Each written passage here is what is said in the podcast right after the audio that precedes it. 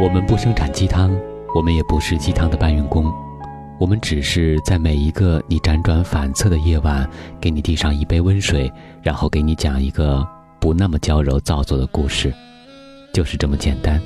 这里是每周三晚上九点给各位宝贝准时放送的《听男朋友说晚安》，我是你的枕边男友文超。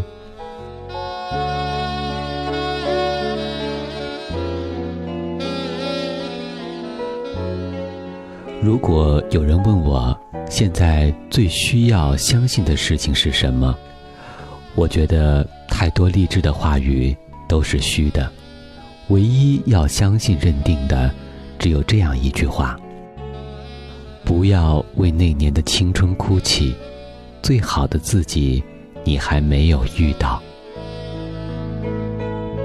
如果说有什么需要庆幸的，那就是我从来不害怕变老，我害怕的是自己配不上如今的年龄。女人们别的都不可怕，最怕的是死都要抓住青春的尾巴，不愿去面对。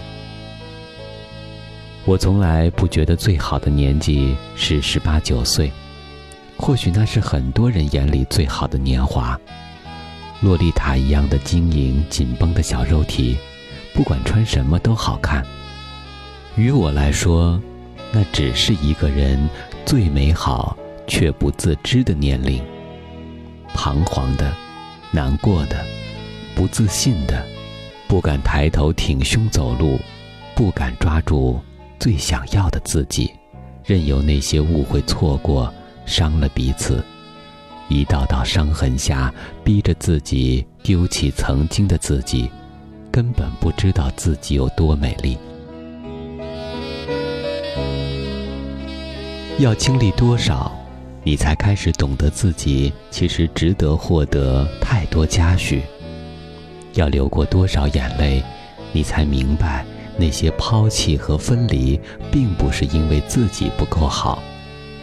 你若说，再没有那么美丽的自己，最美丽的岁月再也不会回来，一定是还没有看到如今的自己成长了多少，又或是你沉湎于以往的过错中，不肯好好珍视自己。闺蜜今天跟我感叹，说没想到十年之后，最美最霸气的是曾经的那个小丫鬟。她不再是那个借由手机里的暴露镜头上位的姑娘了，所有人也不再说她张扬跋扈、狐媚相。娱乐圈向来不缺貌美又有金主捧的姑娘，她能成为今天的范爷，让我想到了曾经的李嘉欣。他们都是一书笔下的留印子，不是不懂怎样才能讨好别人，只是更懂得怎样去讨好自己。生得惊为天人算什么？二十年后，有人成了村妇，有人成了女王。你若不相信时光，那么首先被时光辜负的，就是你自己。我们在一起，从来不多去回忆当年的青涩面容，因为我们都相信，最美好的岁月才刚刚开始。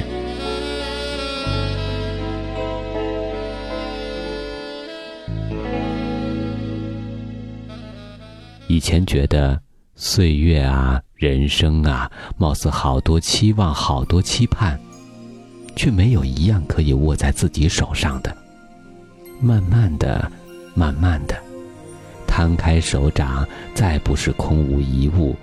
虽然失去很多，但终归是有所得的。时常在电影院看到穿着得体的中年女子。相约看一场喜欢的电影，那眼角眉梢里难免会有些落寞。然而，那浑身散发的笃定，那一身名牌也无法掩盖压垮的气场，令人欢喜。那欢喜远胜过看到那些花枝招展却透着浮萍气息的年轻女子。也许到了他们那个年龄。有太多憾事，太多身不由己，太多无法更改。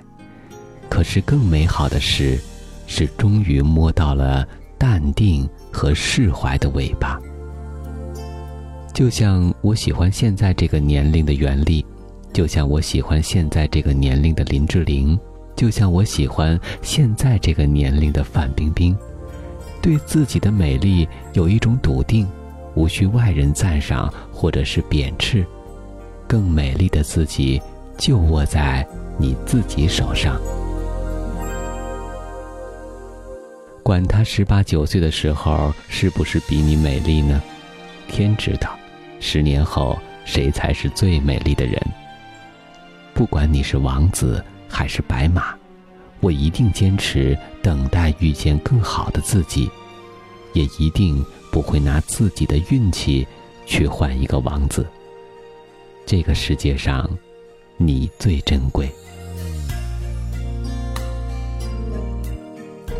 有男人跟我说，看到几个老女人在一起玩，觉得特别的寂寥，打发日子而已。但是他可能不知道，最好的人生。就是我们有一天都能有运气、有时间、有钱，一起笑着打发那时光。只不过，我不能和他辩白，我也不稀罕谁能够懂。我期盼看到为人妻、为人母的你们，我期盼你成为一棵开花的树。我期盼你成为那个男人心里最敬重的女子，我也期盼你有一天理直气壮浪费时光，是为了快乐。我不相信皱纹可以压倒美丽，我不相信时光真的吞噬美好，我不相信时光增添的只是怨气，我也不相信琐碎会带走所有的智慧。有人问我，最好的年龄是什么时候呢？我要说，是那一天，你终于知道并且坚信自己有多好，不是虚张，不是浮夸，不是众人捧，是内心明明澈澈的知道，是的，我就是这么好。我还要告诉你。最好的年龄，才刚刚开始。